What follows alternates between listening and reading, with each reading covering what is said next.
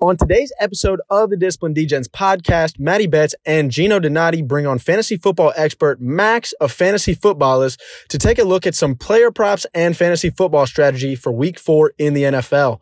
Then they dive into usual factor cap, dog of the week, survivor picks, and which teams to buy low on in week four. And finally, they wrap up with primetime games for the week. So make sure you like, subscribe, and enjoy.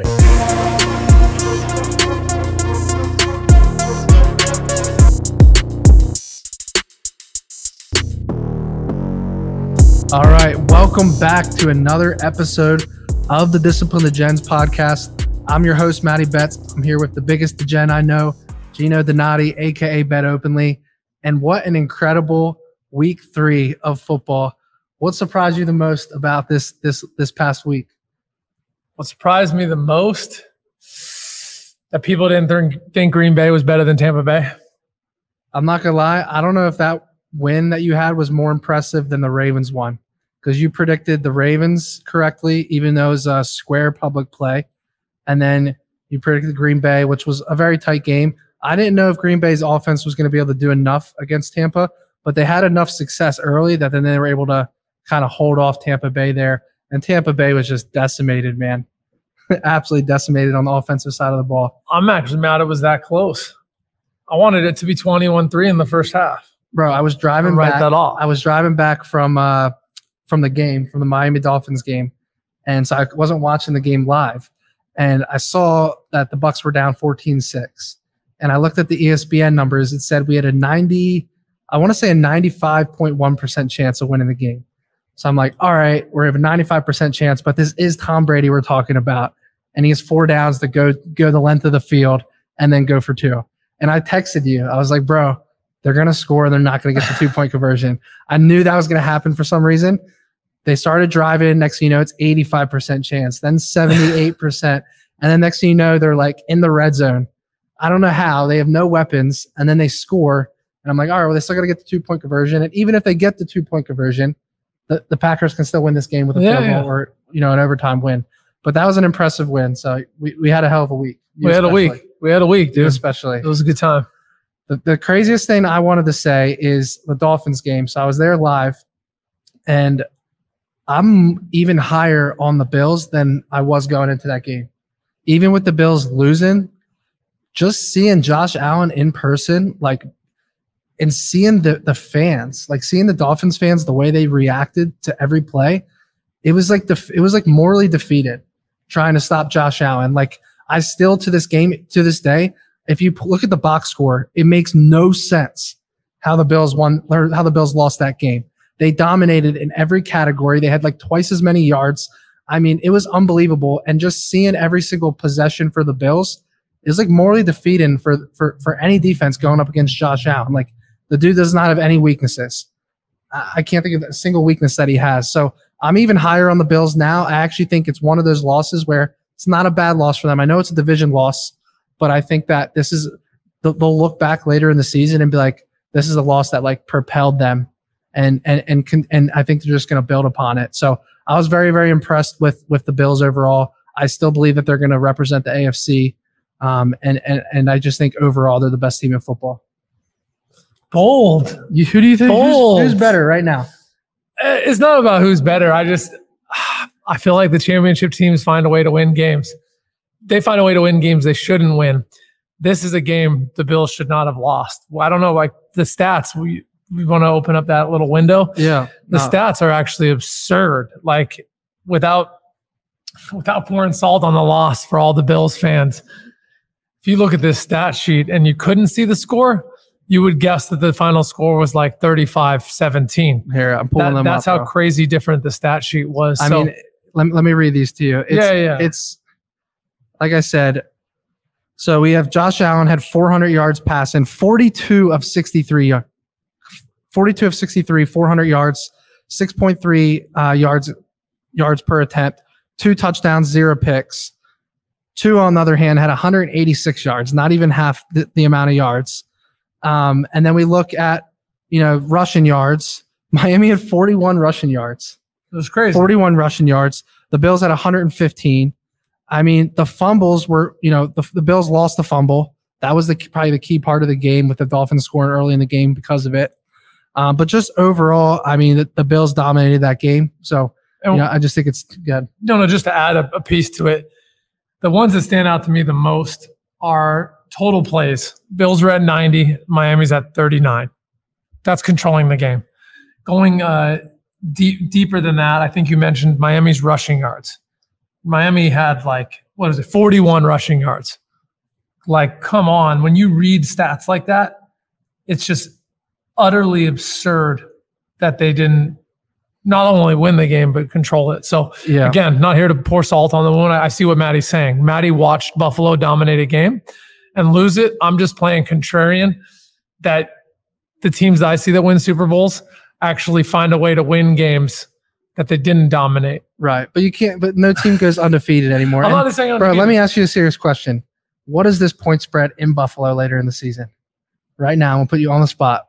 What? How big of a favorite will they be in Buffalo? Because I'm telling you right now, nine and a half. Oh, I didn't think it would be that high. I, I thought it would be in the seven to eight range. It'll be nine and a half. We'll see. We'll see. We'll see. But what I will tell you is, I think Buffalo will rout them in Buffalo and get their revenge. That's my prediction. So moving on from that game, what'd you do to my itinerary, bro? It's all good. Try there, try there. um. Another another uh, good point here. Um, actually, I'll, I'll I'll leave this part. Uh, sure. We have a special guest coming on in just a few minutes, so I'm going to bring on Max Max F F A Z uh, from TikTok's got a huge following, fantasy football expert, player prop expert. So I'm going to bring him on in a couple of minutes. I'll save that for then. But is there anything else you want to go over on here? Uh, just I I love to see it, and I'll, we'll get into it later. But I'm seeing more and more true lines. And I'm going to cover that, and I'm going to explain to people what that means, because people lose their minds when you make bold statements. And but it's the funny part is they lost their mind when I made a very simple one. So we'll save that for later, because we'll, Gino, we'll Gino will that. talk for, for an hour on that we'll topic. Co- we'll cover we all now. of that. Last thing I wanted to say, my my biggest, my worst prediction preseason was I was high on the Raiders. I was high on the Colts too, but they're now one one and one, so I'm not abandoning ship yet. But I was high on the on the Raiders. They're now zero and three. They're now eleven to one to win the A F C West. Do you believe they have any chance to make a run here? I think the Raiders are done. That divi- I mean, although we had people are questioning the strength of the A F C West now, that's a hard division to come back from, and the Raiders are now sitting dead last. They lost some games they should have won. They blew some leads that they had at home. I I, I don't see it. Boldly, I, I love that my you, you said Raiders and I was Ravens. Mm-hmm. So I'm I'm I'm riding high. I actually feel really good about these Ravens. I, I think they are who we thought they'd be. Yeah, no, the Ravens are, are dangerous. Uh, we're gonna bring on our guest, Max F F A Z, fantasy football expert. How's it going, guys? TikTok following, the guy that I text when I have a question on fantasy football. I'm running four leagues right now, so he'll tell you I text him on the time all the time. Max, welcome to the show. Hey, thanks for having me on, guys. Absolutely. So let's dive right into it, bro. I'm going I'm to get you a few warm-up questions here. We want to hear from you some of the best fantasy football players this week, or player prop uh, or, or or player prop players for this week as well. Anything you got for us? Yeah, yeah I got some player props for you guys. Um, first is T. Higgins over sixty-four and a half receiving yards. What we've seen from T. Higgins is even through having basically C T E, in week three, that he's still like a dominant player. He, Joe Burrow throws some forty-five jump balls a game. He's getting targeted just as much as Ja'Marr Chase. He's used as much as Ja'Marr Chase. It's it's interesting to see that like Ja'Marr Chase is a much more talented, much better receiver, but they're used almost at a similar usage in their offense. So um, I'm for sure taking T. Higgins over sixty-four and a half uh, against the Dolphins on Thursday Night Football, especially when Xavier Howard's going to be on Ja'Marr Chase. We saw Ja'Marr Chase get clamped by Sauce Gardner. So it's possible to shut this guy down. We've seen that with some of the best receivers in football recently. Justin Jefferson against Jeff Okudah, Ja'Marr Chase against Sauce Gardner. Like, you can actually shut these guys down. We thought that you couldn't last year and the year before, but now we've realized we can, and teams are going to adapt to that and learn how to do that. So I think that T. Higgins will have a big week. That's my first one. Um, also, Bengals at, Bengals at home too. So, I mean, the Miami Dolphins had a fluke win last week. I heard you guys talking about that before I came on, but fluke yeah. win. Like, they were they, the yardage was, what, four hundred ninety-five total yards to two hundred thirteen? It, it was or some, some, something like that. Yeah, like yeah, yeah. So the Dolphins gave up four hundred yards through the air and one hundred fifteen yeah. through the on the ground. Yeah, and to just add on another reason that I like what you just said with that that over You're now talking about a Dolphins team that was just in a physical division division Beat game up. At home. Now traveling to Cincinnati on yeah. a short week on a Thursday. Yep. Yeah. Um, so I really like that play. Give us give us a couple more. Yeah. So another one I got, you'll like this, Matt, is A J Brown's over receiving yards. It's seventy-five and a half right now from what I'm seeing. Could be lower or higher somewhere else. But um, yeah, he's averaging one hundred three receiving yards a game. Jalen Hurts is cooking shit up in Philly. Just airing the ball out twenty-four seven. He, he threw for what, three hundred plus passing yards last week? Like I never would have seen that coming from Jalen Hurts. Yeah. So um, yeah, you got to you got to victory lap that M V P post you made a couple months back about him at like plus twenty thousand odds or whatever it was. Cause that's that's kind of ridiculous, Bro. But yeah, ridiculous. I appreciate you saying that because I, I've been gloating a little bit, maybe a little bit too much the last week or two, but for as much heat as I've gotten in the off season, like I, I'm enjoying a victory lap. You know, it's only week. It's good. You know, we're only a third or fourth of the way through the season, but at the end of the day, like Jalen Hurts is the real deal, bro. Them Tuscaloosa boys in general. We got Tua yeah, and Jalen. I know Mac Jones is, is uh, a little inconsistent and banged up right yeah. now, but I um, think all three of them are going to have great careers, truthfully. I no, do yeah. worry about Tua's durability, honestly. Yeah. Like, I think the talent's there, the leadership's there, all the intangibles are there, but like I just worry about his durability in the N F L over the course of a uh, of a career. Yeah, I also like somewhat worry for Jalen Hurts and his durability too. Like Jalen Hurts, Lamar, Josh Allen, all of them, like those those – rushing quarterbacks, man, it's like it's it's scary because they're taking hits they don't have to take, and because they want to get the first down, they want to make the play, and they're so talented that they don't care about their bodies being put on the line like in that moment. Yeah. So it's but scary for those guys. Say, not to continue to be a fanboy of Jalen Hurts, but what I will say is you just feel safer the way he rushes. Like he's yeah. he's such a strong pound for pound individual, and he's like smart in the way that he runs. Like you don't feel like he's going to take a hit that puts him out. Like you almost feel like he's going to. Not necessarily run people over, but he's going to – I mean, even in the goal line this past week, uh, was it this week or last week, he had those carries where he gets hit in the two-yard line, but he just pushes forward and gets the touchdown. I mean, so I, I don't worry about his durability nearly as much yeah. as I do of Tua. I mean, I met Tua in person, and, like, I'm like – like, the dude is not a big guy. Like, like I just – I worry about his durability long-term. Yeah, for sure. I, I I agree with that. Back onto like the A J Brown receiving yards prop that I like the over on this. Like they're playing the Jaguars. Like the Jaguars are two and one. Sure, Trevor Lawrence is playing good. This Jaguars team's not that good though. Like the two and one record that they have right now is a little bit misleading. It's it's the Jaguars still we're talking about here, and the Eagles are are arguably the best team in football outside of the Bills. So this won't be a close. Uh, can game. you say that? Can you say that one more time for me? Yeah. Uh, the Eagles are arguably the best team in football besides the Bills. There we go. There we go. They, I mean, yeah, it's it's true. Yeah. I mean, I they, brought up, yeah. I gotta, I gotta read a stat. You're a stat guy. It's a team stat, not a player stat. Yeah.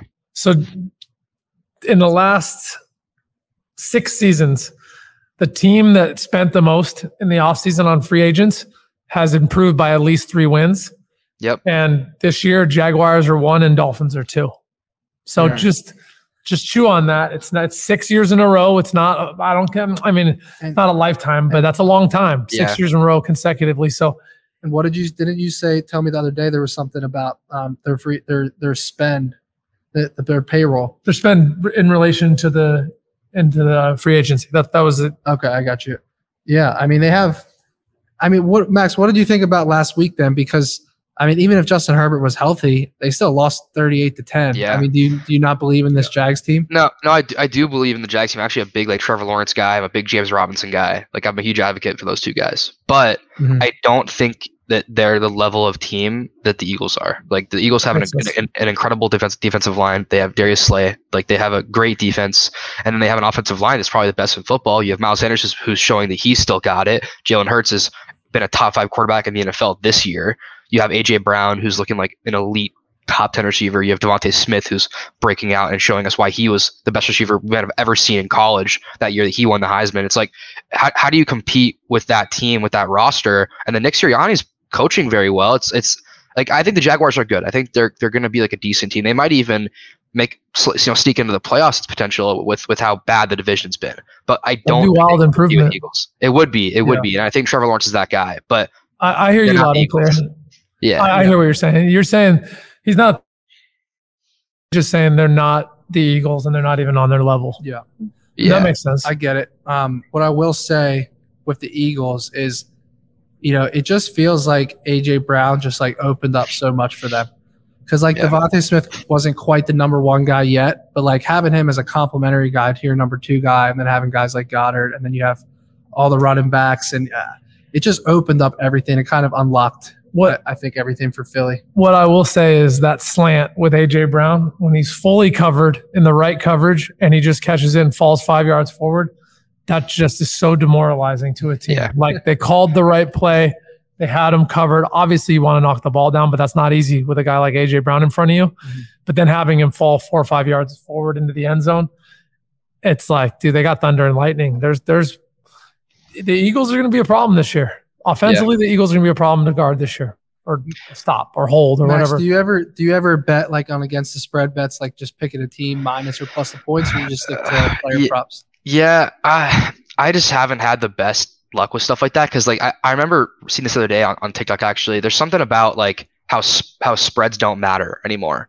Um, uh, that's a yeah. big trending topic on TikTok. So yeah, it so is, I'll be the first to admit it's a little what's the word I'm looking misleading. For? It's a little misleading yeah. for sure. Yeah. But what what they're trying to say is that, or what at least I'm trying to say is, like, let me put it this way: if you're going to take an underdog with the points, you got to win that bet fifty-three percent of the time just to get your money back, right? Yeah. But if you take an underdog on the money line, generally speaking, if you're in the thirty-five to forty percent range, you're still going to break even or, or or make a profit. Yeah. Now, it depends on the actual odds of that dog. But what people are trying to say, and what I, at least I'm trying to say, is you have to win at a much lower rate if you're taking that money line. Yeah. And then a lot of times the dogs are either getting blown out or they're just winning. So a lot of times those points don't matter to the underdogs, but it is a little misleading. And I'll let Gino add some comments. Yeah, and what I'll say to that too. So all data is good data. It's good to know how few times the spread actually comes into play, because then when you like a favorite, don't let the spread scare you away. Just take the favorite.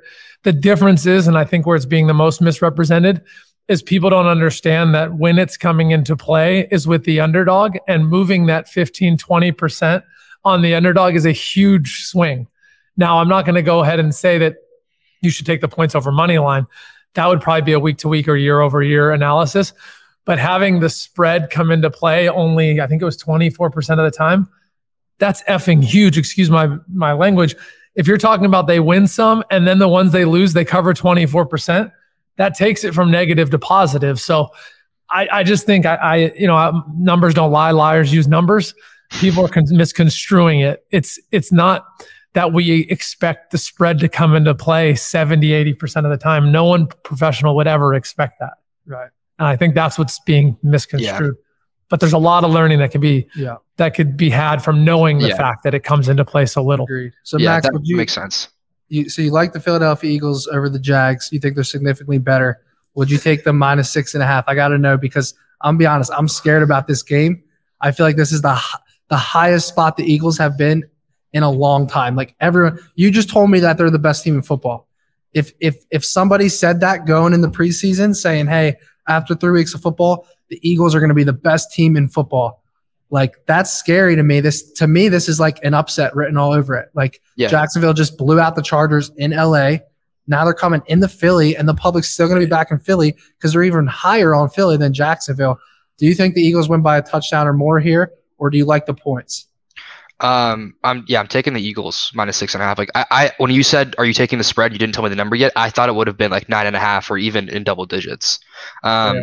so yeah, I, I, I think that I would take the spread and not even think twice about it. I think for, for me, when I view like point spreads and, and I'm taking bets that aren't player props, like I can get wrapped up a lot in like the, oh, like kind of what you were saying of like, oh, they just beat L A on the road and it feels like it could be an upset and it just feels like it's a trap. Like I can get caught up in that, but and this is why I don't bet spreads a lot, because that stuff does matter.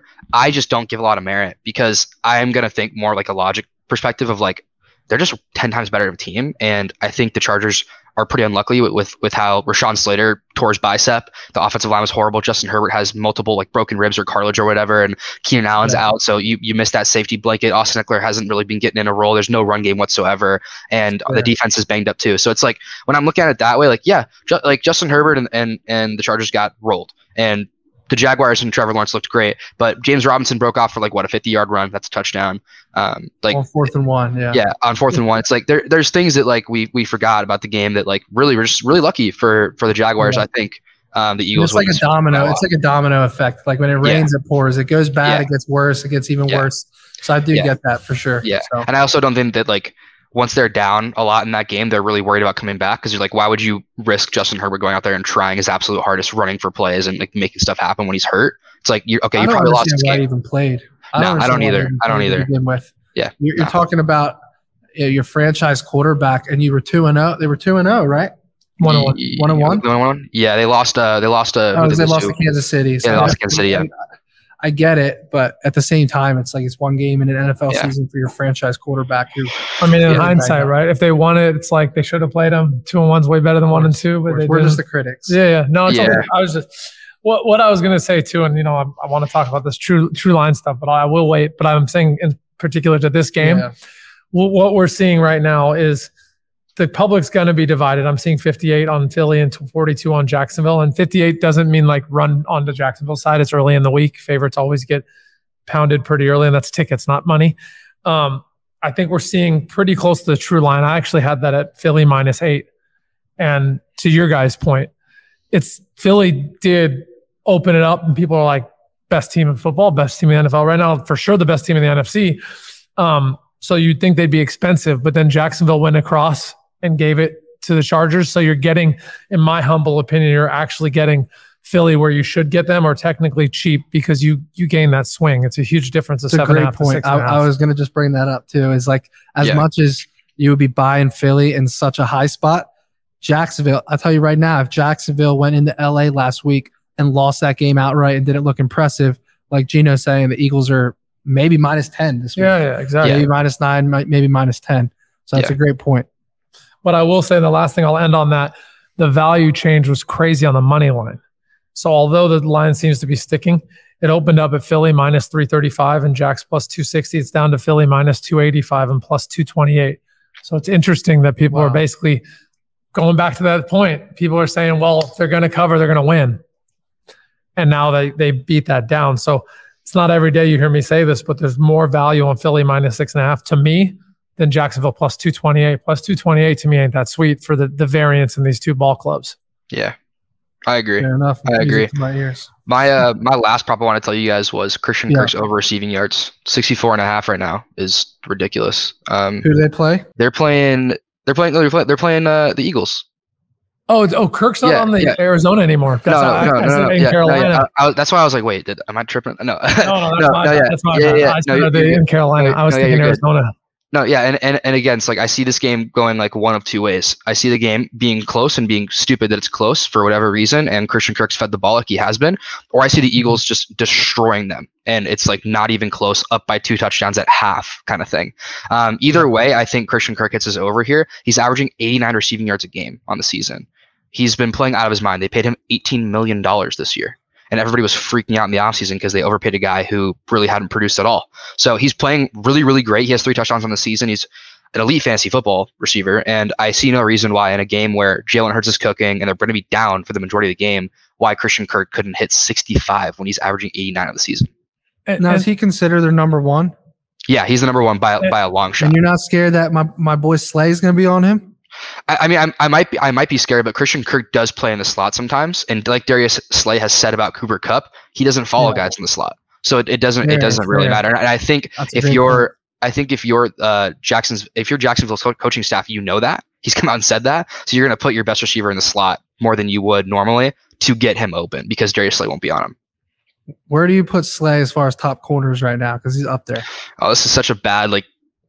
place for me to because I'm just like so and like not knowledgeable about like like like rankings on yeah. like defenders and stuff like that. I mean, yeah. my my top guys are probably you know Ramsey, Jair, Trey White when he's healthy. Um, I think Slay's probably up there though. He's probably like, up there with those guys. Like he's he's probably not up there with Jair and and uh, Ramsey, but he's probably up there with those like next tier of like really great corners.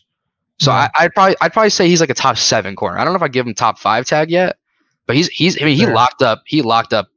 plenty of great receivers in his career. So, I mean, I, yeah, yeah. I think he's up there. I'm huge on Sauce. I think Sauce oh, yeah. got drafted where he should have got drafted. I think yeah. he's going to be a name that we know about for a long time. Yeah. Which yeah. I like to see that for the Jets. They got good fans. Yeah. Let me ask you a question, Max. When you're taking player props, do you look at, like, what what strategies do you use? Do you look at, because Gino and I do a segment on here where it's like buy low, sell high, right? And we're always talking about when we're taking teams that are coming off shit performances, right? And then buying them in a low spot, right? Um, is there anything you look at week to week? Like, you look at a player and he has a horrible performance in week three, and now maybe his over-under has dropped ten yards or something going into the week four. Do you ever look at that type of stuff? Yeah, I do. Like, a good example is is Justin Jefferson right now. Like, I'm pretty sure his prop is right around ninety or ninety, ninety-one and a half receiving yards.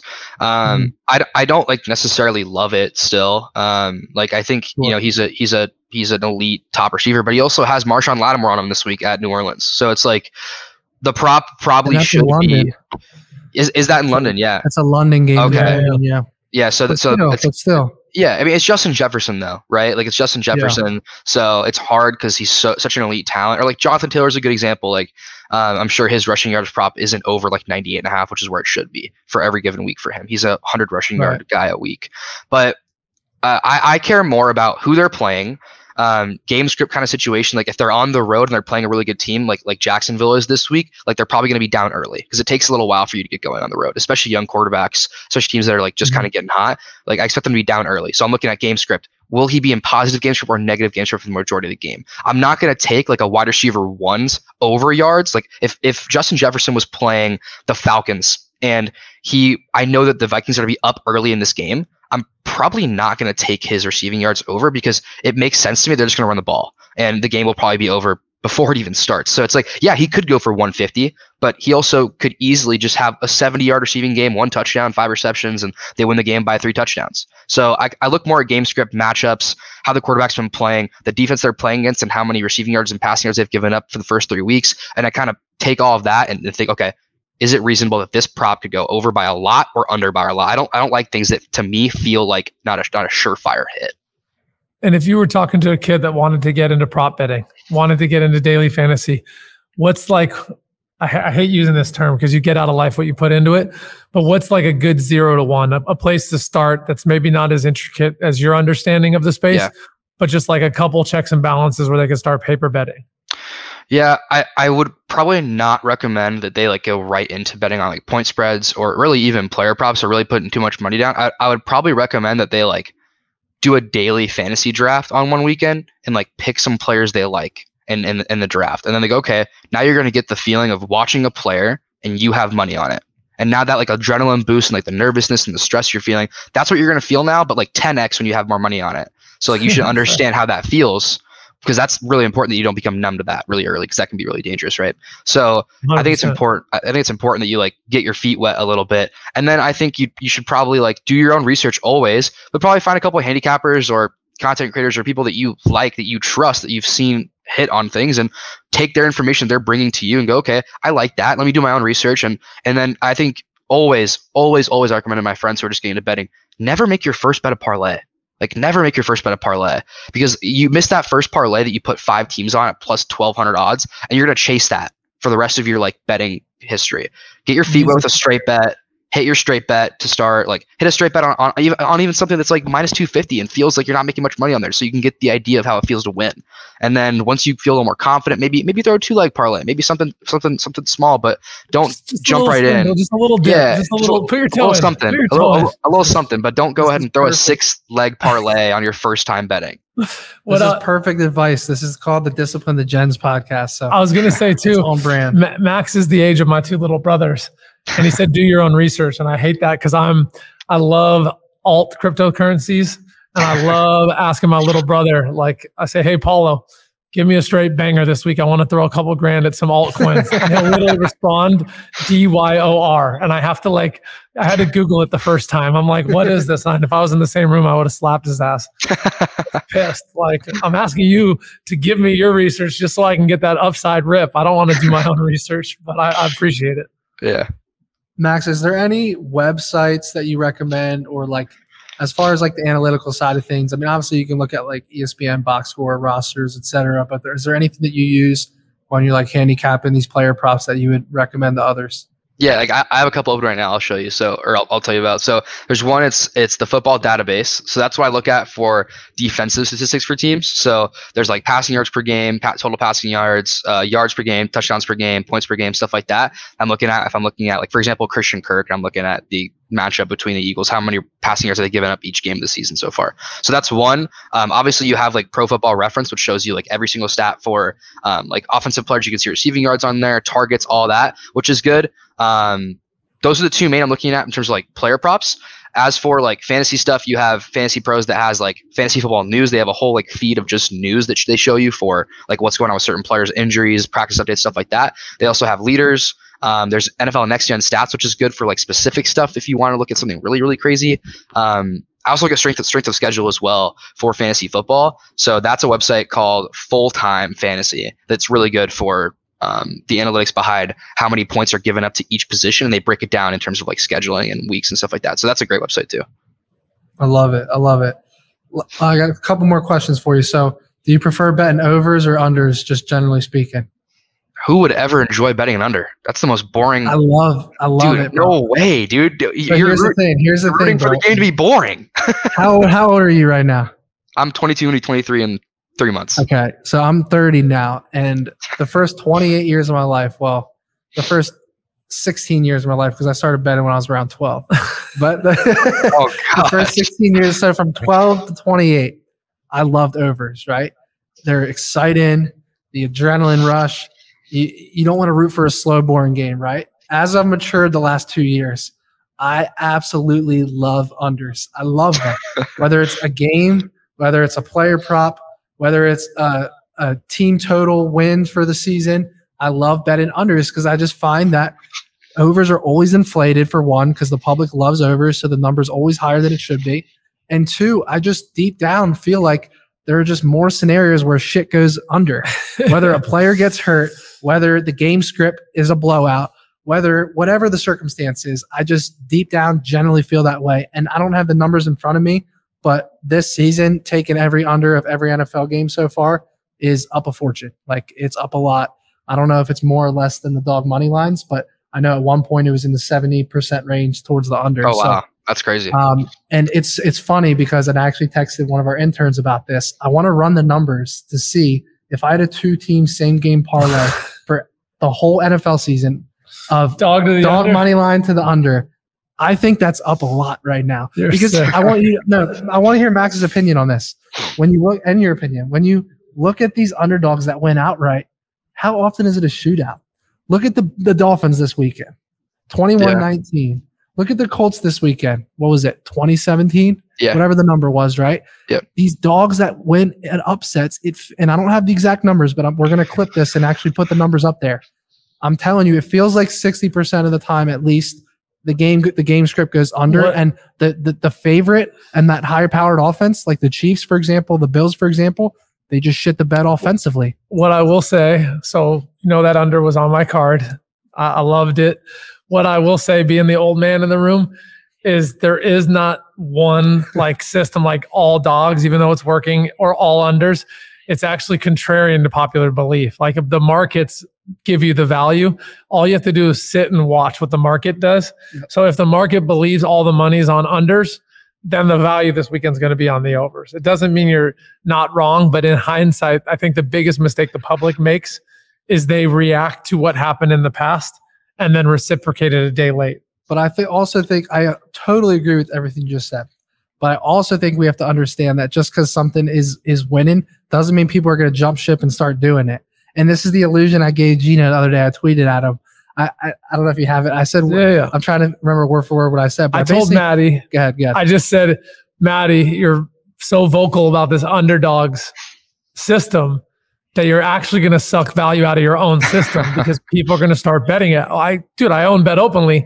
I see it. Ask Matty. A year ago, Matty and I are sitting at one of his smoothie shops, and I'm like, dude, I can't get people to take dogs. And I was like showing him the data. I'm like, there is insane amount of money to just sit here and swoop up all untaken bets on Bet Openly. Obviously a personal problem. It's market. So then Matty comes out with this program. He has a pretty wide reach. We're seeing now, for the first time ever, the only thing not filling are dogs. Now, I have a really, I'm a microcosm. I'm a small market.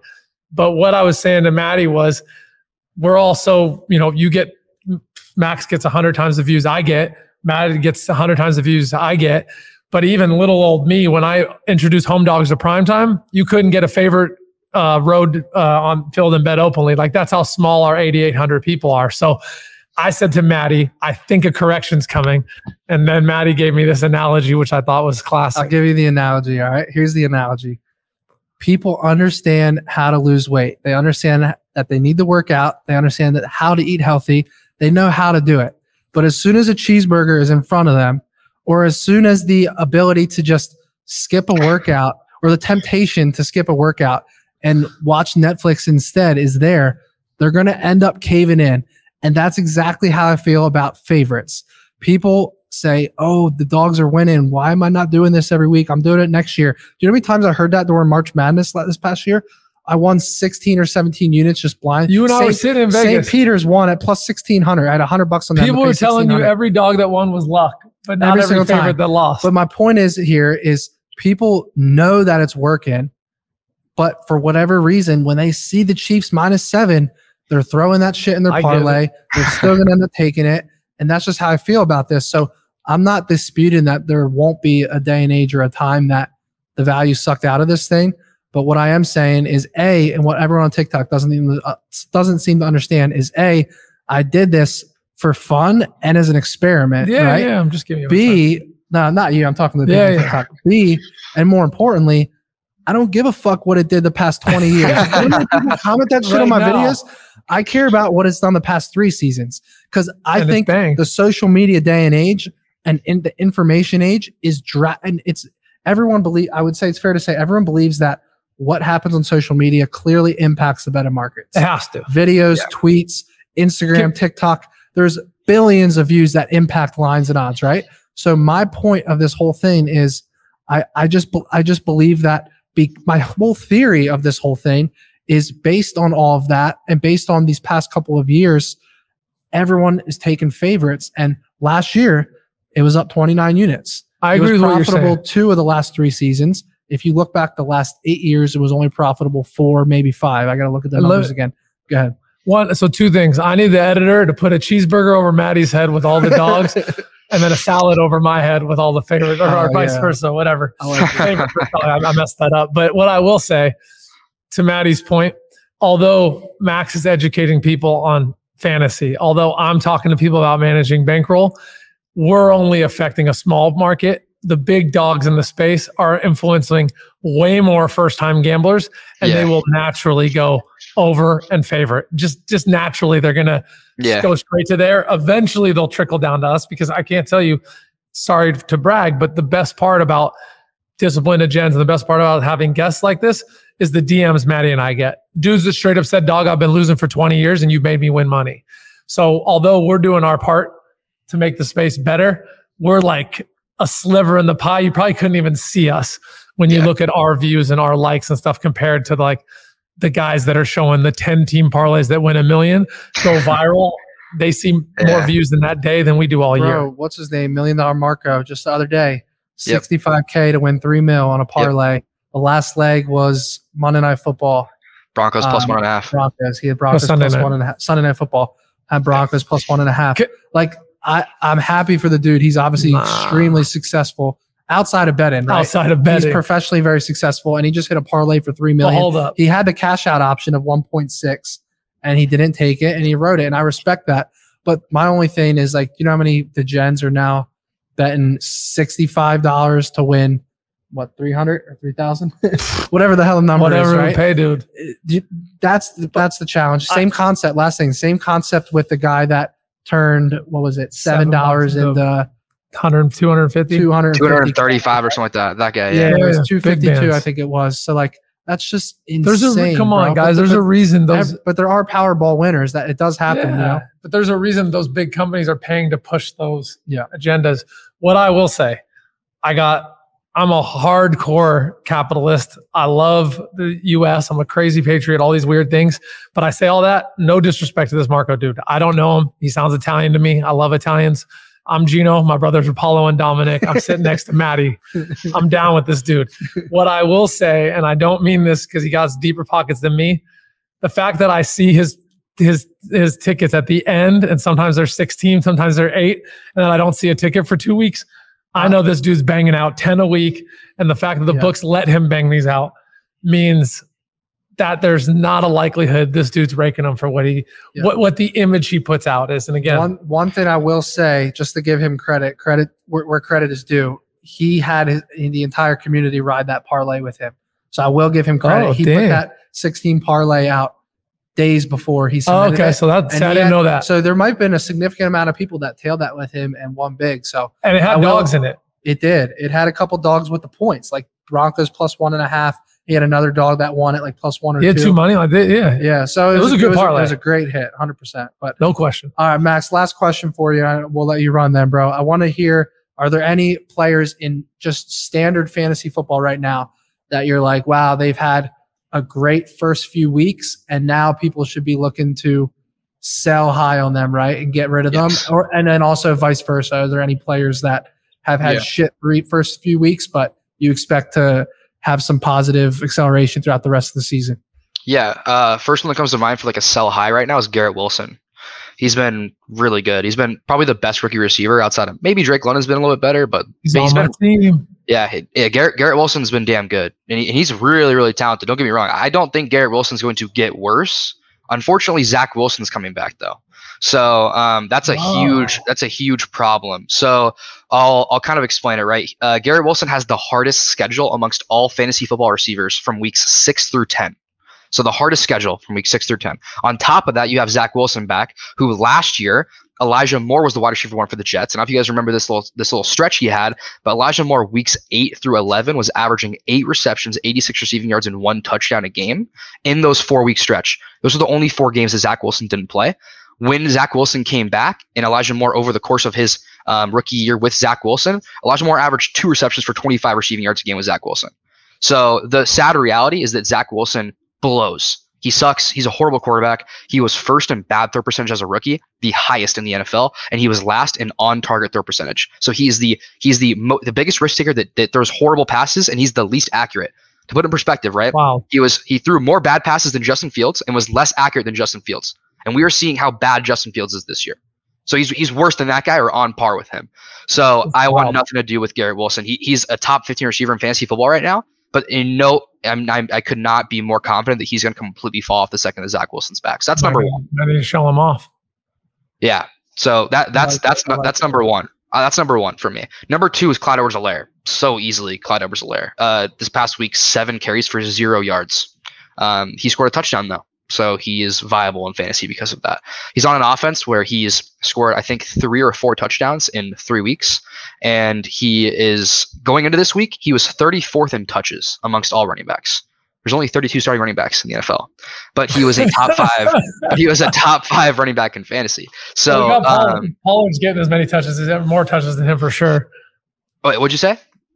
Oh, I said, well, we got Tony Pollard in Dallas, so he for sure is oh, getting more he, touches. Yeah, dude, Tony Pollard's getting more Tony touches Pollard's than him. more than Clyde. Yeah, yeah Tony exactly. Pollard's getting more touches than Clyde. Yeah, so it's like, no you, yeah, so Clyde's a guy that I'm selling high on. He was first in fantasy points per touch, which is a statistic that more times than not, usually you fall off a cliff end. Um, so I, I don't yeah. really want anything to do with um, with him. It, it just feels like the fantasy gods, the fantasy football gods decided to, to bless him for the first couple of weeks, and it just, yeah, he's not a good goal line back. He's he's five foot five. Like I mean, like it's he's I, in the like you know what are you gonna do? Bucks, the, the Bucks this week, I aren't only, they a top a top team against the run? Uh, yeah, yeah. they are. They are. Yeah. Top, so uh, what I'm hearing is people should send that trade option today. Try to get out, get rid of them right now. Show them. The, I only made one prop related. Bold prediction, and I want your opinion on it, Max. It's, uh, this I did it preseason, but I said Pollard and Zeke would both have a thousand yards. Ooh, am I crazy? I th- or is Pollard going to do it and not Zeke? I, oh man, what what are they at right now? Um, yeah, let me see what they're at right now. So I just thought they were going to be really bad at passing the ball. Yeah, so That's Zeke is at Zeke is at one seventy-eight. He's averaging sixty a game, and then oh, Pollard. That's trouble. Pollard is at fifty-two a game at one fifty. It it's like what do I need with seventeen they games? Get it. They could get it. What do I need? Like seventy?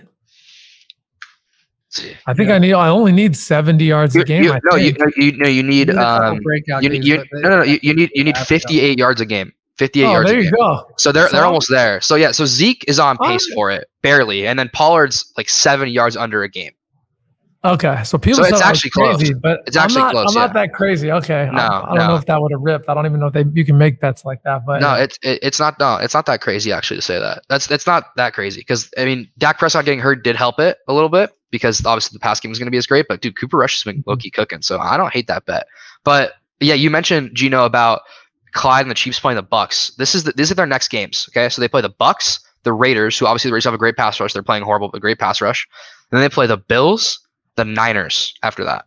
So in, the, in his in his next four games, he's got the Bucks, Bills, and Niners. Oh man! So you tell you tell me how Clyde's gonna be an elite fantasy back during that. Yeah. So yeah, it must sell, sell, must sell for that guy. So all right, so you gave us the players that they that people should sell high on now. So which players have had shit first few weeks, and you believe that they're gonna have better rest of the years, and that you should try to acquire as a fantasy football team owner? Yeah, uh, Javonte Williams, first guy that comes to mind for me. Number one, Russ isn't cooking up shit in Denver. Uh, they cannot run the offense through him for some reason. I don't know what it is about. I don't know what it is about Russell Wilson. I don't know what happened to him. I don't know why he's bad now. They uh, maybe it's Nathaniel Hackett. Who who knows? But Melvin Gordon fumbled three times this past week. He played thirty-nine percent of snaps. He had twelve carries to Javonte's fifteen, I believe. Um, Javonte has the easiest schedule amongst all running backs for fantasy football in weeks six through ten. So a second-year running back who they've come out and said verbally, and Melvin Gordon himself has come out and said they want Javonte to be the guy, is now going to have the easiest schedule for a team that's not been successful, that's playing bad, with a coach who's on the hot seat already, three games into his first coaching coaching season. I'm, I'm out in this dude right now. Like yeah, it's like you you, you it's it has it has to be Javonte, the guy that you're buying low on. Um, it just makes sense like to it. me. Second guy, I mean, his name's Gangster. Oh yeah, hundred percent. Javonte is a dope ass name. I don't even know how, how you even think about naming your kid that, but it's a dope name. it's um, no, it's hard for sure. But se- the second and third guy are kind of like, they kind of, of course, you're gonna try to buy low on them, but it's Jonathan Taylor and Justin Jefferson, kind of the combination of two guys who are top of their position. Jonathan Taylor is coming off a game where he just didn't play all that great from a production standpoint. It's been Frank Reich and and it's been Matt Ryan just being complete dog water this season. So I, I just. I don't know. I, I don't see a reason that we are not believing in Jonathan Taylor. It's not like Jonathan Taylor got worse. He still looks like yeah. a great running back in football. Like it's not like he's injured. It's not like the offensive line is bad. It's just that Matt yeah. Ryan's been as bad as he can possibly be. So yeah, I, I just, it just feels I, like yeah. the Colts are figured it out, right? Like no one expected yeah. them to be one, one, and one here. Um, yeah, but, you know, I agree with you. I think one, one, and one. It's crazy. It's it a really crazy record. Crazy. A crazy I'm still record. pissed about that week one because I had the Texans money line. And the Colts ended up coming back down seventeen, I think it was. yeah. Dude, it's a big swing. This bro. knocked out like half of Survivor leagues, and Matty's over here mad about one of his sixteen dollars plays. Don't get me started on Survivor, bro. I don't want to talk. I don't want to even hear that word. I love yeah. it. Yeah, that's those, like, those, those are the guys, though. You got him? That's all you got? Maxie, we yeah, appreciate yeah, it, brother. That's all I got. My man, thanks so much for coming on, bro. I appreciate it. Of course. You. Of course, boys. Thanks for having me. I appreciate it. Yes, sir. Have a, a real quick. Give it. Give everyone where they can follow oh, you yeah, on social. Good call. Yeah, yeah, yeah. Um, yeah. You guys can find me on TikTok. It's FantasyFootballAZ. On Twitter, it's FantasyFBallAZ. They wouldn't let me have my full username; didn't fit. And then on Instagram, it's Maximilian Jacobson. You guys can find me on those three. And is there anything that I think you have some subscriptions and stuff? Is there anywhere somebody can subscribe to you? Yeah, I have a Patreon. It's patreon dot com slash F F A Z. But don't want to like plug too hard. Like I just enjoy talking talking ball with you guys. But if you guys want to look into anything with that with me, anybody's listening, you can just look at my link tree. Everything's in there. My man, thanks so much, bro. Of course, appreciate you guys. Have appreciate you, homie. All right, we are on to the next segment here. We're gonna dive into our Facts or Cap segment, our Dog of the Week, our Survivor pick, which this is my least favorite segment on the podcast now, and then our, we're gonna finish with our Buy Low, Sell High. And we're going to look at some division odds and then primetime games. So let's get started. I'm going to feed Gino the first Facts or Cap here. The Bengals officially got their swagger back, and they're back in it. Facts or Cap? People are going to think it's facts because they should win this week against Miami. Um, but I am not. I'm going to say cap because I don't think this Bengals team is uh, what they were last year. I I, I don't see it. Um, if if beating the Jets in a game that I think the Jets, were they tied at halftime? There was a couple no, times that no. they were still in it. They never came back? Or they, they were, were covering? On the Jets the whole game. Okay. I just feel like the Jets were almost yeah. covering for whatever. It don't matter. No, um, they were down. They were just down to me, scores. To me, beating the Jets is like questionable. You, you did even predict that game. You you were like we were very close to putting the Jets in our um, circa uh, millions contest, five teams against the spread. Gino made a great executive call. Said I think this, the Bengals might smack the Jets, so we ended up leaving that one out. So that was a good call. But I'm going to say that this is facts only because I believe they'll do enough to make a wild card run by the end of the season. Okay. Um, so I'm going to say it's facts. So that's fair then. Um, maybe I'll, I'll go with the the cap that I just, unfortunately for Bengals fans, I see y'all missing the playoffs. Fair. Next up, the Jacksonville Jaguars are a serious threat in the A F C South.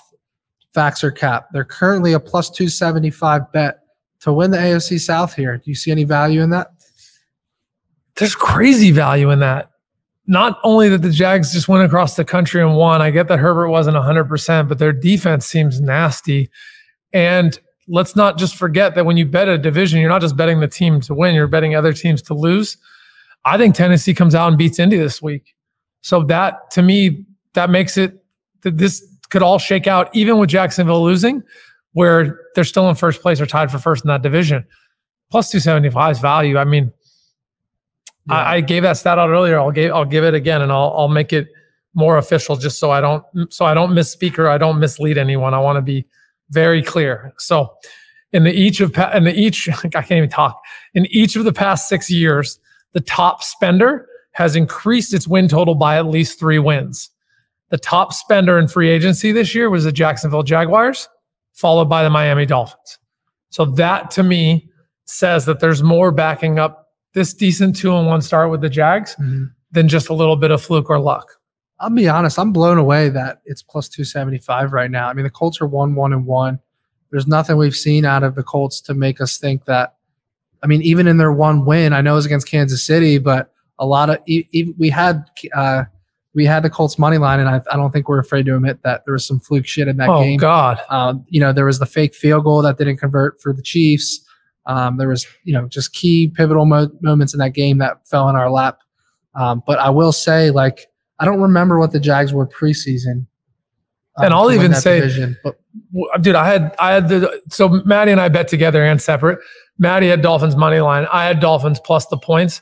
I also had the under in that game.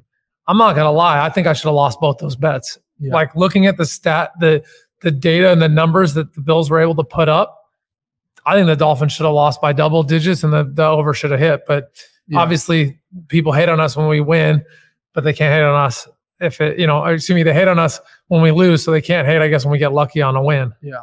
But going back to the Jags, like plus two seventy-five to win the A F C South. My answer is I do see a little value in it. I don't remember what it was preseason. I would imagine it was like mid three hundreds um, because the Colts were a significant favorite, but I'm just surprised it's it's it's uh, as high as or it's as low as plus two seventy or as high as plus two seventy five. I, I think this number is like plus one seventy five. Someone can correct me if I'm wrong, but I do remember the Texans were a lot higher. They were like plus twelve hundred, plus fifteen hundred, right? And the Jags were somewhere in between, in like the four or five hundred range. So to Matty's point, not that much value is lost, and you've got to see them come out, win, go across the country. Dude, going across the country is effing hard, man. Yeah, I'm impressed. That's fair. All right, next up, Jalen Hurts it, right now is a good bet to win N F L M V P. Facts or cap? Cap that it's a good bet. Facts that he's a, the leader. Facts that his offensive weapons are insane. Facts that they're clipping on, they're clicking on multiple levels. But you just can't. Eh, how how can I say this? If you spent the last decade buying player long shots, you know, like futures and stuff. When the team's in first place, you would get smoked. If you put all your money on like the Super Bowl favorite in the last couple of years, as they're the favorite in certain weeks, you would get smoked on juice. So it's just not a good bet. But it is, if you said who who should win the N F L M V P over Jalen Hurts, I would say right now, no one. Lamar Jackson. Oh, is so, he playing? Oh, you're right. He did throw up crazy yeah, numbers. So I originally tweeted that right now, Uh, Jalen Hurts is the N F L M V P of the league. I got a lot of, uh, I got a lot of not hate, but people just like, dude, Lamar Jackson. And I went back and looked at the numbers, and Lamar's numbers are definitely superior right now. The only argument is team success, which Jalen's three and oh and Lamar's two and one, but obviously that could change. But I will say that Jalen is a top three candidate right now with Lamar and Josh Allen. Is my is my uh, is my conclusion right now. And good, good point. I always, you know, forget it because I, I did cheerlead a lot for these Ravens in the offseason. So I love to see all of it. I think the sustainability of the offenses and the high production actually falls more on Jalen Hurts than Lamar. I know he's already been an M V P. I know he can do it. I got a lot of love from Lamar. I love his style. I love ripping on the haters that say he's not a quarterback because he runs first. They're just outdated. Just, just flat out outdated. Yeah, and I couldn't find on the app what his current odds are. Okay, so he's second, second. in N F L M V P odds after the three and zero start. He's Josh currently six to one. Six to one. This man was forty to one three months ago. Then he dropped to twenty to one before the right before the season started. Now Jalen Hurts is six to one. So all of you people out there that told me that Jalen Hurts can't even throw a football, this man is the second favorite to win the M V P right now. Josh Allen's at three to one. Lamar Jackson's at seven to one. So Lamar is not even the favorite right now. Josh Allen's the favorite. I my gut tells me Josh Allen's going to win it, but I'm rooting for Jalen, obviously. The numbers that Buffalo put up against pretty tough teams, they're, yeah. they're, they're just clicking. They're dangerous. All right, up next. The A F C West being the best division in football is now overblown. Facts or cap? Oh, man. I got to say facts for where we're sitting right now or I'm delusional. I sat up here and said the A F C West is what the N F C West was X amount of years ago. And Raiders, not looking so hot.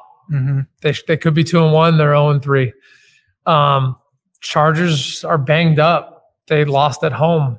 Uh, Kansas City just lost to Indy. I still think Kansas City, remember I said is their division to lose and they're a great team. I said they're a top three team in the N F L. I believe that still. Um, and that leaves the, the Broncos. I, I said the Broncos are going to get last in that division. I'm disgusted with that Sunday night football game mm-hmm. on my Niners and them. Uh, I think we have to say that the public was a little too high on this A F C West. There's a lot of parity in this N F L. The A F C South went in there and went three and oh versus them this week. Let me repeat that back to you. The A F C South went three and oh against the A F C West. You can't, you'd be crazy to say that the hype wasn't real. Yeah, no, I agree with you. One thing I will say is like, I don't think there's a clear best division in football right now. Like I'm looking at, look at these stand-ins right here. I mean, I just don't know who the best division in football is. It's parity, my dude. Yeah. This is the parity of the N F L. That's why the product's getting better and better. I always talk crap about the N B A, even though I pump it and I love my Warriors. The parity in the N F L is getting better and better every year. I mean, who do you think the best division is today? I'll read these off. So uh, it's too much to read, but we have the N F C West. Rams are in first. N F C South. Bucks are in first. N F C North. N F C, for the N F C. No, uh, for the N F C. I, I mean, did. The Bears and Lions are in there, but the Bear, the Lions haven't been half bad. I Lions, yeah, Lions. Have Obviously, good. The N F C East isn't it because it's just the Eagles, the cream of the crop above the rest. And then we have the A F C West. I mean, record-wise, the N F C East. But if you ask my opinion, yeah, yeah, if right. you ask my opinion, if the N F C North's top two played everyone else, they'd be favored, except, you know, with the exception of the yeah. Eagles. That's just my opinion. I would make the argument right now that the A F C East is up there. Of course. Bills and Dolphins, you know. The Pats the, don't have their stuff together. The Jets Pats, don't either. If the Pats turning around, then the A F C the parity's amazing. East could end up being the best team division in football. The, who who would have thought? And honestly, like, you got Bengals, you know, Pitt is competing, even though I don't love them. The A F C North, once once Cleveland gets their guy, Baltimore's in there. If Pitt starts playing and Cincy comes back, that's that's a good division. Yeah. Up next, the Broncos have drastically overpaid for Russell Wilson. Facts or cap? No one can argue that. I will say the blip in the pan, that game-winning touchdown drive that stole my soul, and I watched Russell steal the Niners' soul for the umpteenth time in my life. That was old Russell.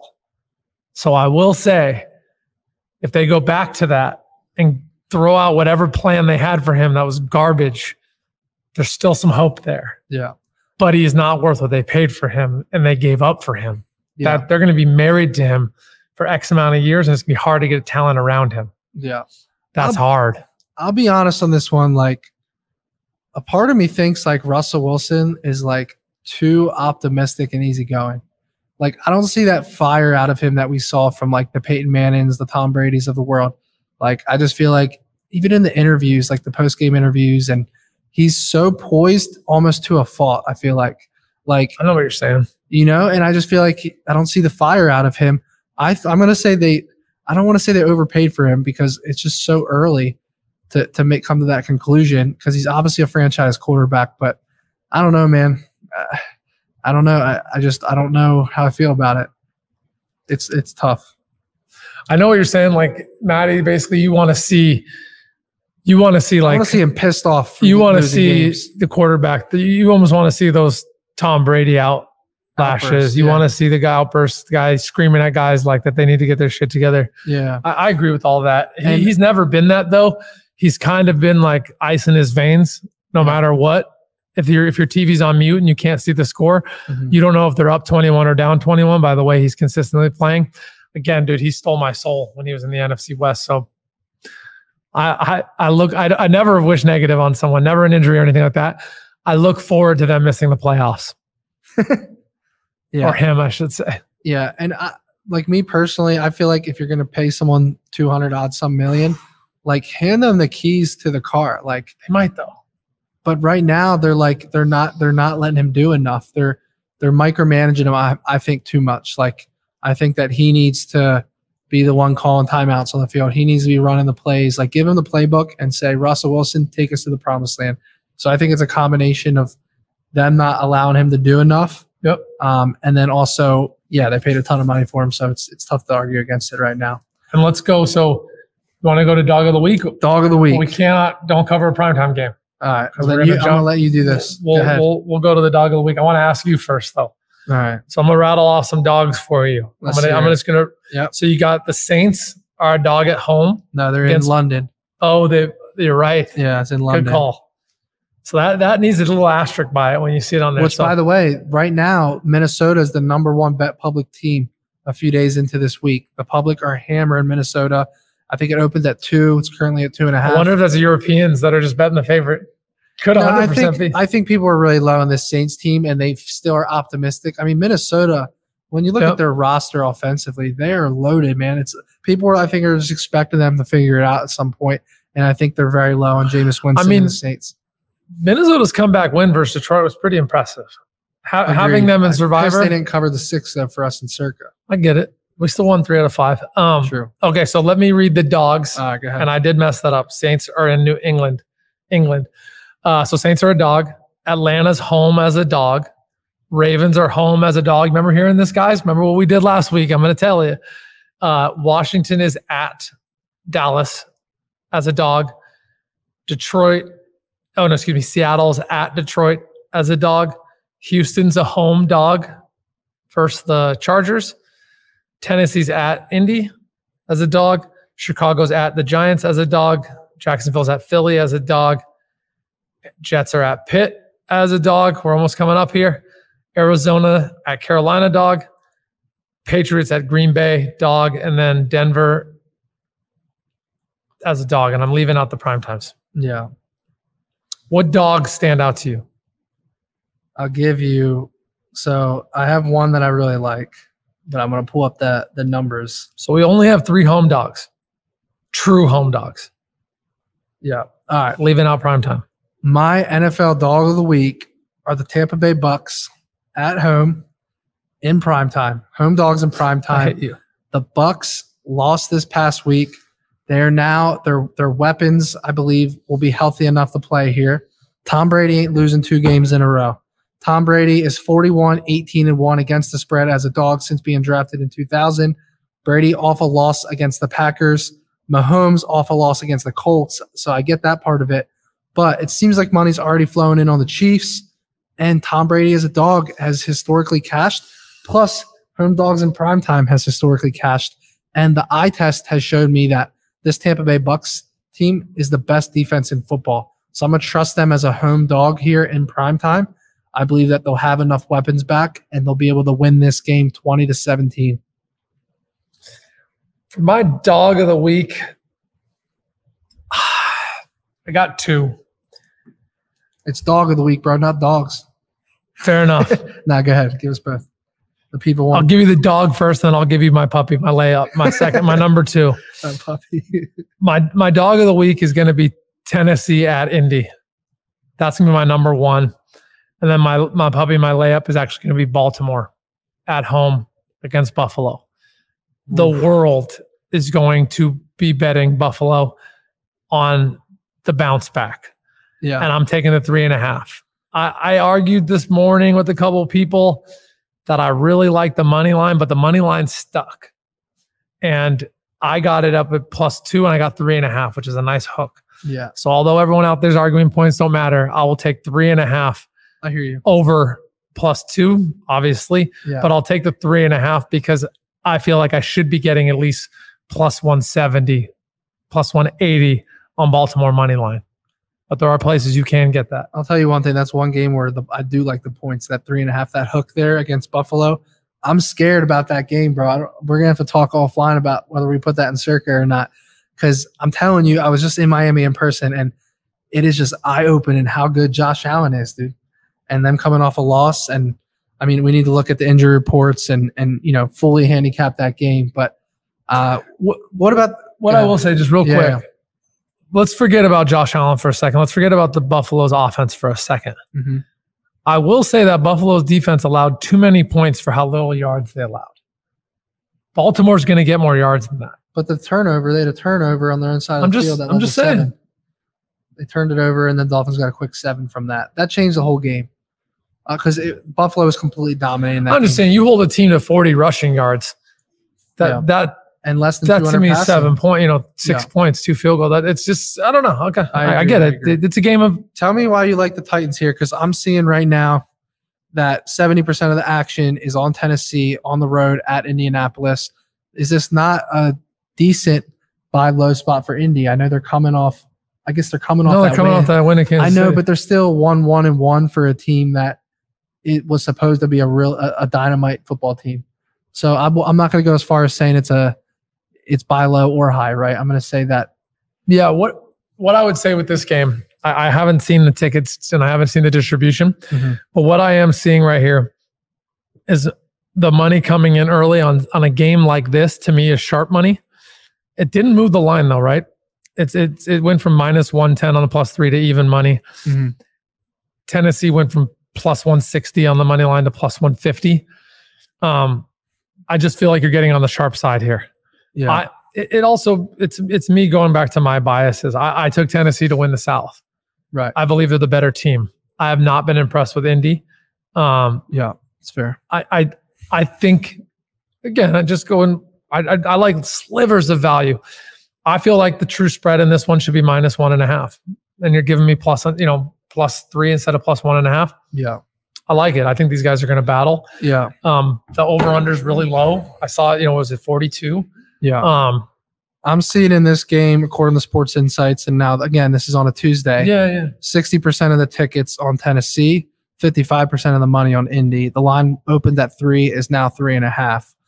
Um, okay. I mean, three and a half is a big number in a division game like that on two teams that have looked pretty even. Um, but I don't know. I mean, again, I, I was you you were high on the Titans preseason. I was high on the Colts preseason. Yeah. Neither of us have really been right so far. Um, this is a tough week for dogs. Hard. I'm not. I'm not gonna yeah. lie, dude. Like but when I when I rattle, are you off. Not on Tampa Bay with me though? We'll go. We'll go down that road. I'll, I'll get on when we when we do the prime time. Prime time. Brady off a loss. Weapons do, coming back. Do you don't remember my lowest team? This what was the team I came in this season? Tampa. But the, again, what I, was the team I came in highest? Tampa. Tampa was the lowest. Kansas City. That's true. That's true. Uh, yeah. So we will have to take a look at. Yeah, that. Yeah, we'll sure. we'll dive deep into this. Yeah, I'm not. I'm not. Yeah. I mean, from a system standpoint, everything you're saying is right. Yeah. Um, to me, both these it, teams are coming off losses. Right. To me, I look at points in a game where Tampa's at home and has the best defense Whoa. in football. I just I don't see teams going into Tampa and scoring more than seventeen to twenty points. So yeah, yeah. in a game where I can get, you know, I don't know what the number's at. Is it two and a half or three? I believe it's it's two. We're seeing two and a half current. So we'll see where that number goes. Um, all the early money is on, in on Kansas City. But, all right, moving on. Give me your survivor of the week. I think this one's an obvious one for me. Why don't you lead off then? I'll break it all Green down Green Bay after. Packers, bro. They're the only double-digit spread of the week. Everything else is under seven points, seven points or less. Mac Jones, I don't think, is going to play for New England. Maybe this is a fluke game where New England finds a way. And if that happens, I'm going to love it because I'm going to have the money line. But what I will say is I don't know how they go in the Lambeau and beat Green Bay here, especially with how good Green Bay's defense has been. So no question, Green Bay is mathematically the most likely to win. Uh, no question, they'll be the number one pick this week. What yeah. I will say, remember, I scout out the whole year. I have Green Bay and as an option in Week eighteen. Who do they play? I don't even don't even have that oh, like gotcha. written down. I just have yeah, yeah. Green Bay as an option in Week eighteen. I have Green Bay as a viable option in Week thirteen, and I have Green Bay as a solid option in week six. Yeah. So the problem is it's not that you're not right. And everyone's like, no, you just, if you lose, you're out anyway. I agree. But if you, you play to win it too, otherwise right. It's all false hope. I think I got to save Green Bay. It's not that it's, I agree. Set it and forget it. It's a week. You don't even don't have to sweat. You're going to take Philly. So I'm, I'll, I'll, I'll go in right now. So technically I have Detroit on here. Oh my God, that I, is scary as I, hell. Dude, I know, but you got to get rid of teams like that if you I want to remember. It. I've ended in the top ten. So I mean, Seattle on the road is pretty transparently good. For everyone out there, I do give or take twenty micro little fantasies, and I do a lot of different stuff. I'm down to only five. I got smoked in week one. This week I was down. I had ten left. I put char- I had some on the Chargers. Uh, then I had the Browns, and then I had Minnesota. So I'm down to five now. So. Uh, Anyone out there that's like, what? He lost before. He's given out a loser. Yeah, yeah. I, I don't put all my teams on all my eggs in one basket. Um, I was going to uh, on the Chargers, and then that Herbert injury changed everything. And I went on Twitter or whatever and said, hey, Minnesota's a really good second choice. And Minnesota bailed me out. So getting into it, this is this is what I have for your week four viable options. And I want to make sure I tell you all who uh, who they're playing. So I got Detroit hosting Seattle. This one's a Dude, I hate getting scared. Like the books are like in my head. I cannot believe that this Detroit and Seattle line opened up at, it shows what, four, something like that. And it seems to be stuck there. The Detroit money line was two twenty-five and now it's two ten. I just, what Detroit's, are you looking at though? Is that C B S? Yeah, but just Detroit's banged. I'm just saying two, two twenty-five, something like that. I opened yeah, at yeah. four. Point, point being, I think Detroit has played really good this year against really good teams. Dude, they can. They, who's competed with Philly Bro, as much as Eagles Detroit? Are the best team in football according to yeah. the people, right? So, and Detroit lost by three. So, so just so you all know, I'm big on Detroit. You're I'm, selling me. You're selling me. I got it right so now. So yeah, one hundred percent. You want to get rid of teams like that too that might only have an eight nine record. I also see Philly on there, but Philly to me is a good squad. I also see Green Bay on there. I want to save Philly. I want to save Green Bay. Yeah. I want to have these teams when the rest of my Survivor League does not. Detroit's minus two of five on DraftKings right now. Exactly. So they went down from minus two twenty-five. Yeah. I can't believe people are betting Seattle, but they are. Um, so I also have the Chargers in there. Uh, I don't love it. I'm just giving you all options if you have them. Yeah. I think Houston's been a little over their skis. I, th- I think they're playing like really well. But then they lost to a really bad Chicago team. Um, yeah, I'd probably want to save those Chargers for anyone out there, just because I think they'll have they'll they'll do the kind of team when they're fully healthy that are like minus nine, and you can save them for later. Mm-hmm. Uh, teams I definitely avoid this week are Dallas and Pitt. Pitt hosting the Jets will probably get a couple people in there. I think the Jets can beat Pitt. Dallas, people are going to be high on Dallas and low on Washington. That minus three has me screaming Washington Commanders money line. So just just know it. But I think I gave it away too early because Matty drilled in on me. But my official survivor play is going to be Detroit this week. I like it. No, you sold me on it because I was originally on uh on, on New England, but or not New England, Green on uh, Green Bay. But you definitely and that's a layup. There's nothing wrong with that. Anyone that wants to do it, just realize it's a you're layup. Giving away Green Bay. It's a layup until it isn't, though. That's fair. That's fair. But yeah. You're giving away Green Bay. Yeah. I'd rather save Green Bay for when they're home in the middle of winter. Yeah, that's when I want teams like that. Fair. All right, moving on out of Survivor. Buy low and sell high. This has become my one of my favorite segments on the podcast. We're going to go over teams that are coming off shit performances, and you have the option to buy low on. This does not mean any of these teams are official picks. Gino and I don't really have – I don't. I mean, I, I personally don't have any picks right now outside of – I do like Tampa Bay as a lean, um, but we will have picks in the upcoming days. But I think these are teams that just for you to think about. So let's get started with that. Let me pull these up real quick. Okay, so we have Seattle Seahawks. Speaking of the Detroit yep. game, Seattle Seahawks coming off a home loss to an atrocious Atlanta Falcons team. They are now plus five or six at Detroit. Four. four and a half. It's wild. Is it really that low? And they're playing Detroit, who's three and zero against the spread. I'm seeing, yeah, four and a half. So the Seattle Seahawks is a buy low spot. They are. There's no denying it. It's ugly, though. Let's talk New England next. Now, we don't know if Mac Jones is playing or not, but nonetheless, plus ten and a half at Green Bay. That's yeah. a huge, that's the biggest point spread of, of week four. So I've been low on this New England team a lot. Yeah. I went square side. I called it out. You know, I was on Baltimore. Everyone's like, "Your square side, stay away." I said, "Hey, dude, put the money up. I'll take it." Squares win. You know, like I, Green Bay to me should have, could have beat Tampa Bay badly, dominated them.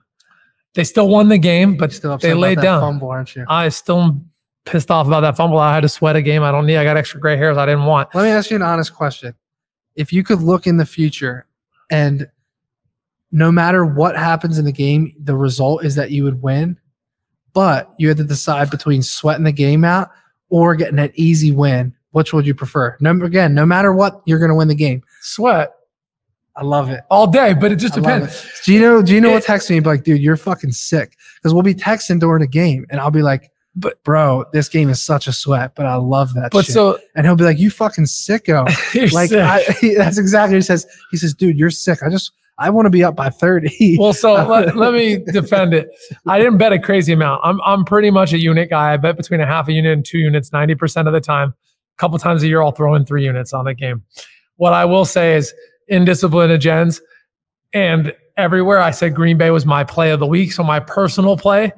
And I, even though I don't, I swear I don't care about trolls, I care about the good people out there. And I know I influence them. And I know when I say play of the week, one unit, I know all they heard was play of the week. one hundred percent. And I know they were freaking half their bankroll on it. Yeah. So I was sweating it because I want to be right.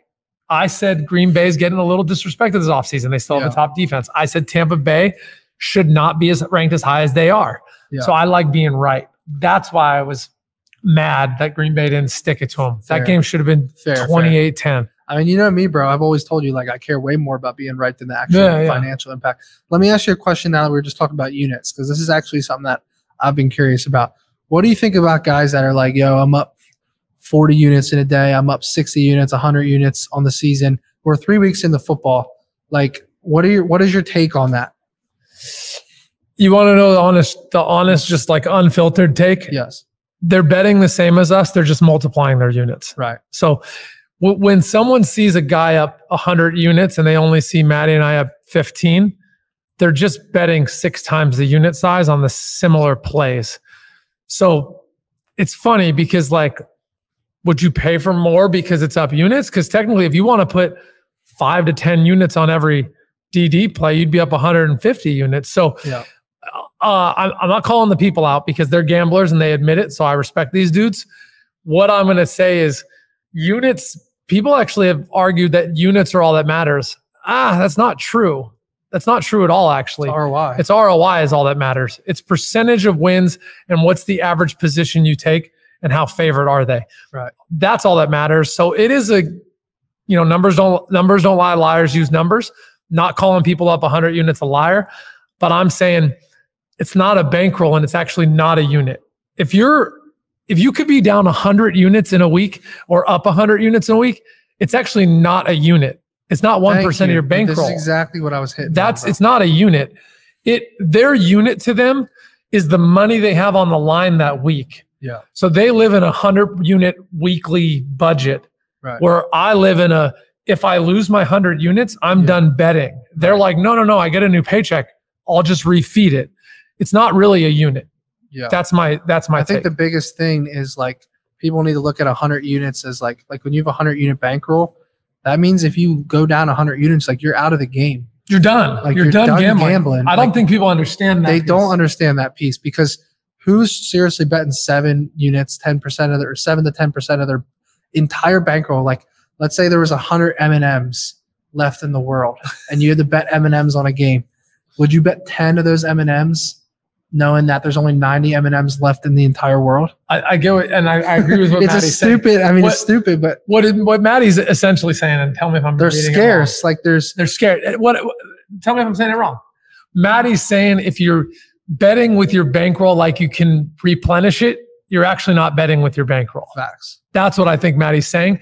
So I I own a gambling site. I love gamblers. Come on yeah. board. Bet one hundred units every day. Yeah.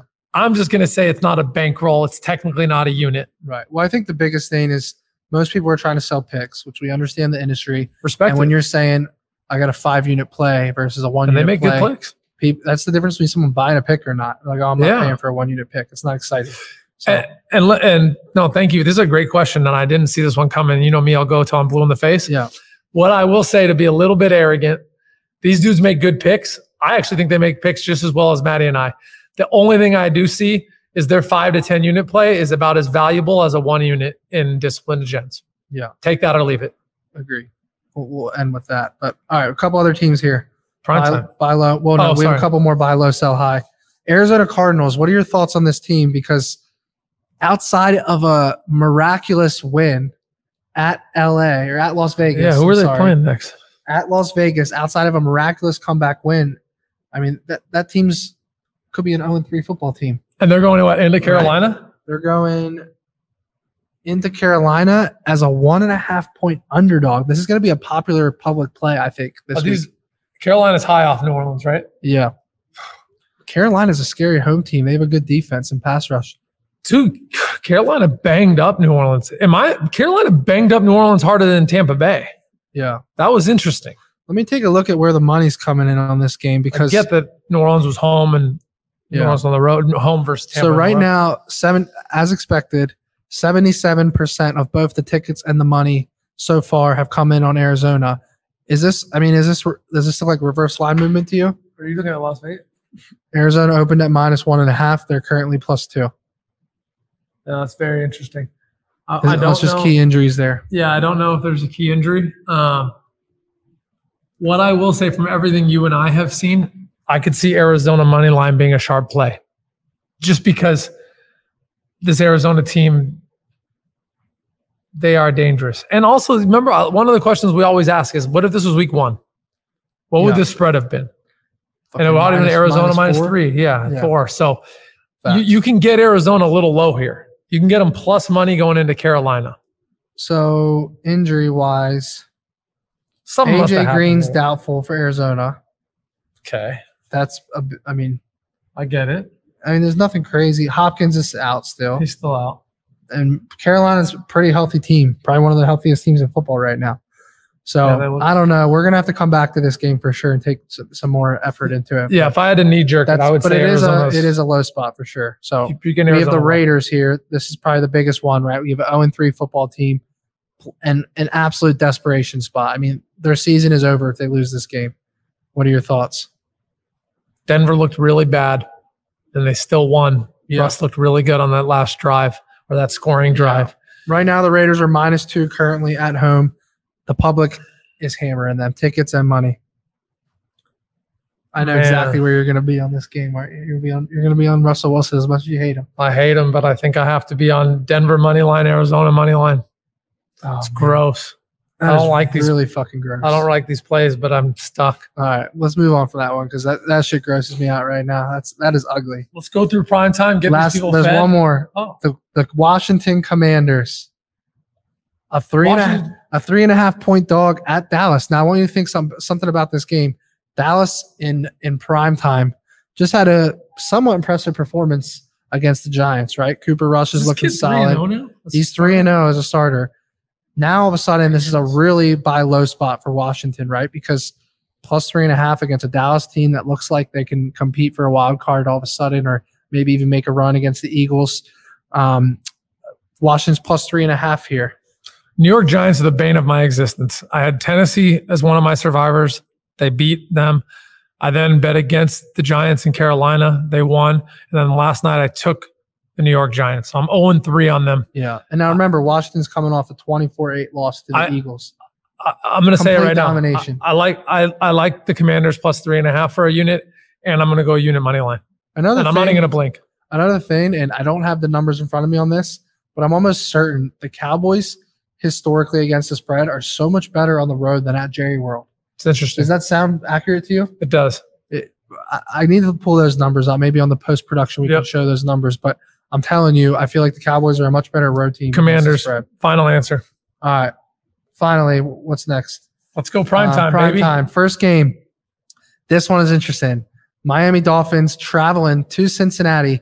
The spread right now is Cincinnati, I believe, minus three and a half with the over-under around, I think it opened at forty-seven. So the current spread, three and a half. The current over-under, forty-seven. What you thinking, bro? I think this is a true line. So, I believe this is a true line.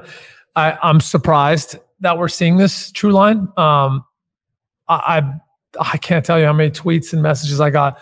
How are Miami not favored? Dude, they're banged up. They just came out of a war. Cincy gets to go home and turn their season around and be two and two. This is the true line to me.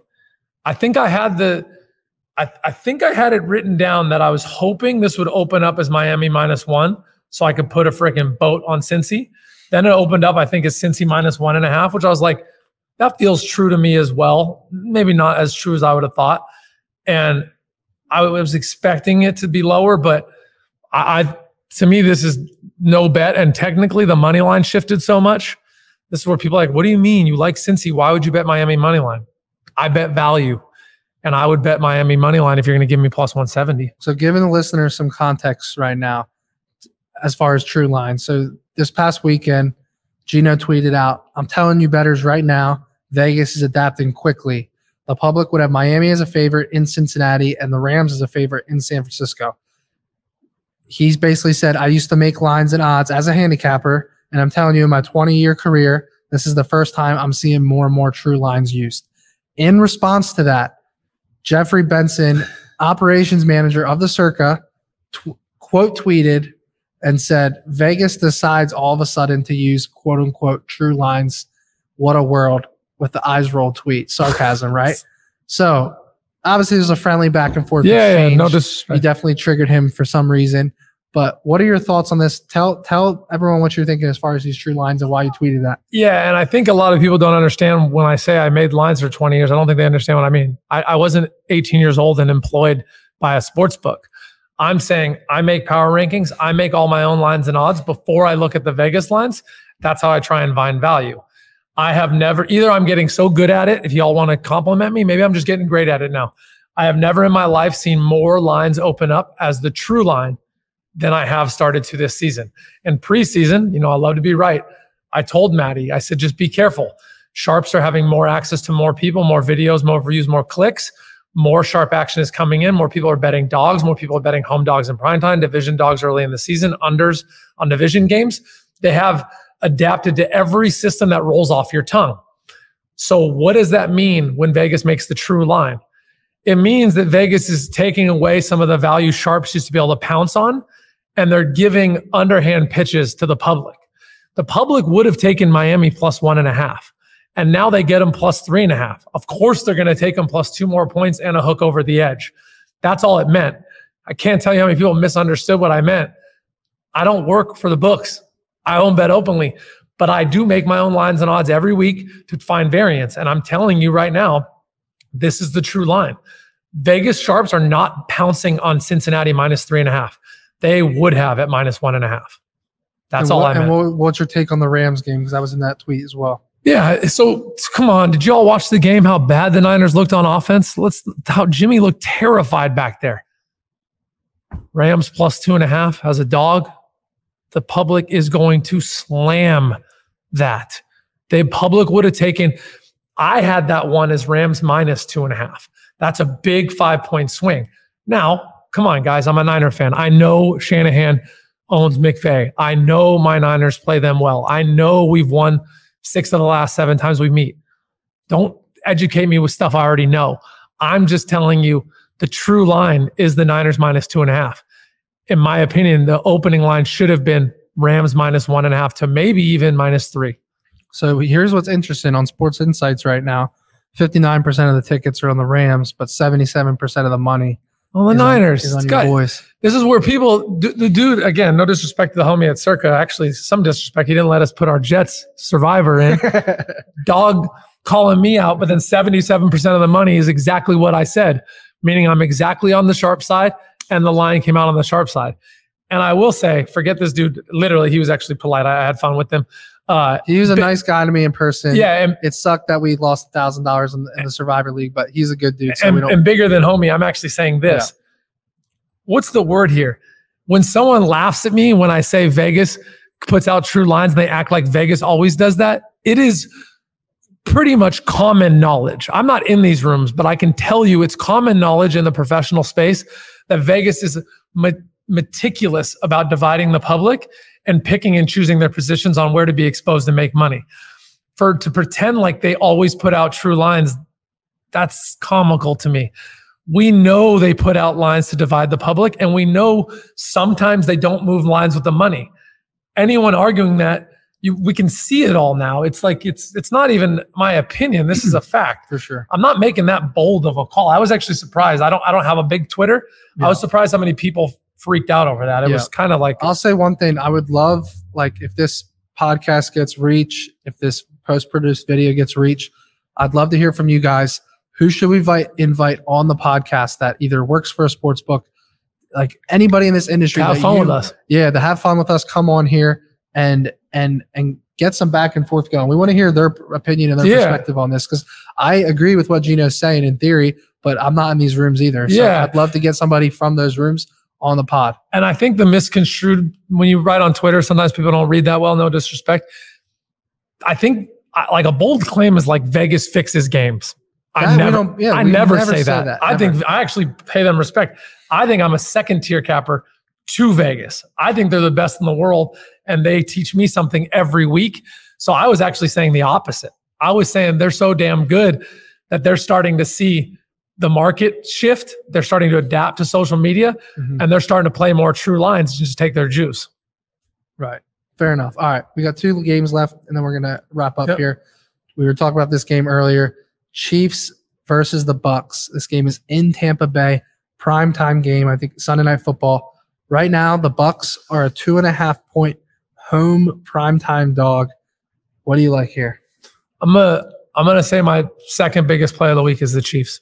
Really? Yep. Just because the Bucks made it look like they can compete with Green Bay, even though they can't.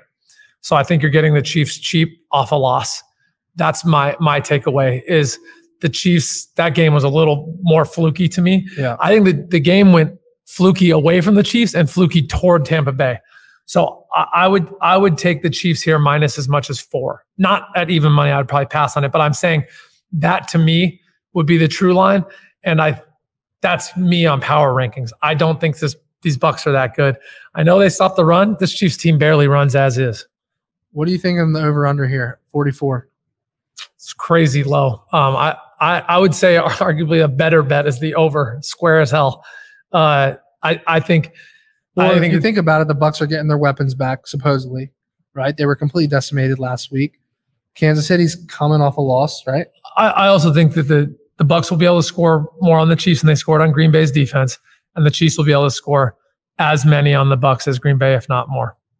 Fair. I like the over forty-four. All right, so my original take on this game was the the, the primetime home dog, especially with the Tom Brady against the spread numbers. Um, but we'll have to talk about this one over the next couple of days and, and what we go with in Circa. Last game here, we got the Rams versus the forty-niners. We already touched on this game a little bit, but right now, San Fran. The value on my Niners versus these Rams yeah. the last couple of years has been getting them as a dog. So I, I don't like it. I, I hate to say it. Yeah, I, right I like now Rams money line. They're a two-point favorite at home. What are you um, getting, minus plus one twenty-five on the Rams? I don't have that pulled up. It's okay. Sports Insights. Something like that. So yeah. sadly, I think I think my Niners win. I really do. Uh, but the value is getting them as dogs versus these better Rams. Um, I'm seeing the lines right here as yeah, yeah. Rams plus one oh five. I ain't betting. You know, that. The Rams could, didn't do much, that much offensively on the road at Arizona. They put up twenty points. No, no, I agree. This is going to be a battle. The what you're seeing is exactly what I said. Look at the public what came you, out. The over-under is forty-four. I would think that this is like a, a forty-one, forty-two number in this type of game. What yeah, it's interesting. Yeah. They're they're they're finagling here.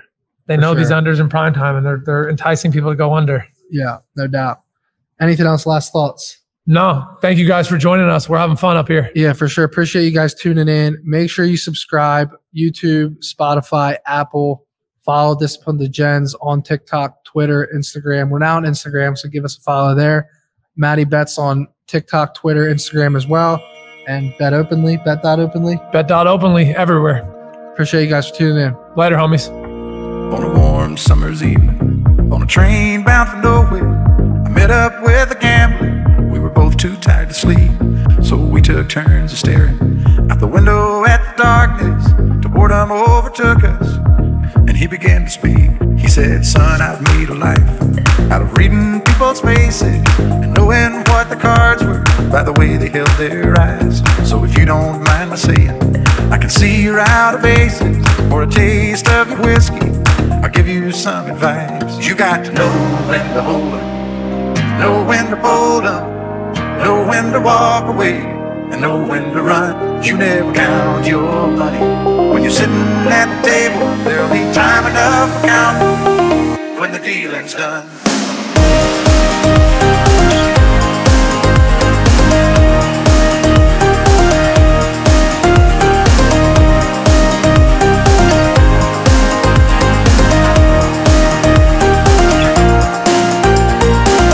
Every gambler knows that the secret to surviving is knowing what to throw away, knowing what to keep.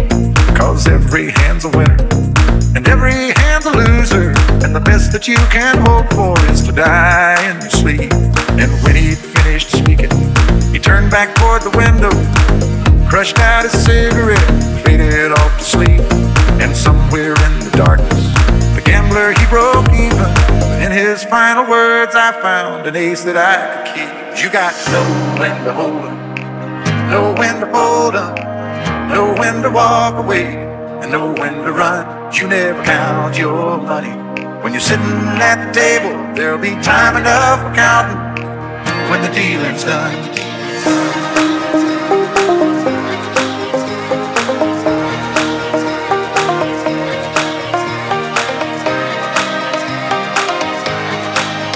There'll be time enough for counting when the dealing's done.